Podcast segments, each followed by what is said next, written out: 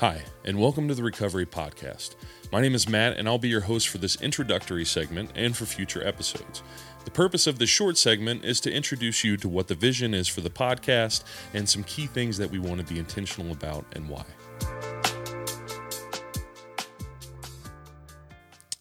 So, my recovery journey has been an interesting one for sure, and no aspect of it is more interesting to me than the other people that I've had a chance to meet along the way each has their own story, their own battles, their own past. And in my experience in Celebrate Recovery, a Christ centered recovery program, we're open to anyone who wants to find hope and freedom from their hurts, habits, and hangups, which means that you meet people who struggle with things ranging from alcohol, drugs, and other substance issues to codependency and things like grief and mental health. Every Wednesday we meet, and once a month during our large group session, we have the chance to hear a testimony and it's almost always a consensus crowd favorite night.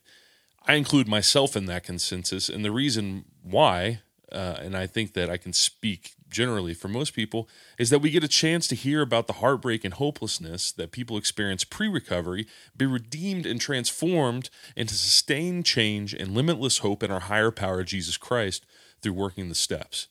Their story always tends to have the same effect it charges and energizes the rest of us because seeing the program in action and seeing lives restored is what keeps us coming back every week, whether we've had 20 years, 20 months, or 20 minutes of sobriety to our name. I realized that these stories were important and I felt like they needed to be told on a public platform for those willing to share and those willing to listen. I've been encouraged by finding recovery stories in unlikely places online, like Steve-O discussing his sobriety on the Joe Rogan experience, or the many places I've seen Russell Brand share his. So, why not a podcast solely devoted to talking about those stories or about recovery in general? So, that brings us to what our vision is for the Recovery Podcast. We want to have a place for people to share their stories of recovery and to discuss the various topics pertaining to recovery. We want to be inclusive of a wide range of recovery programs from AA to NA to CR and beyond, and open to having people who accept various higher powers. We intentionally are not linked or tied to any one recovery program. That does bring us to somewhat of a rub with most recovery programs, and that rub being how do we respect the value and requirement of anonymity that most that almost all recover, recovery programs have.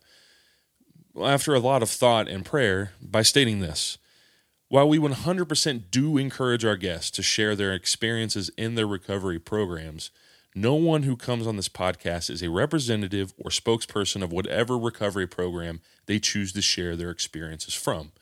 This will be stated at the beginning of every episode, and I hope people take it to heart because anyone who might speak into one of these mics has the capacity to go back out and relapse.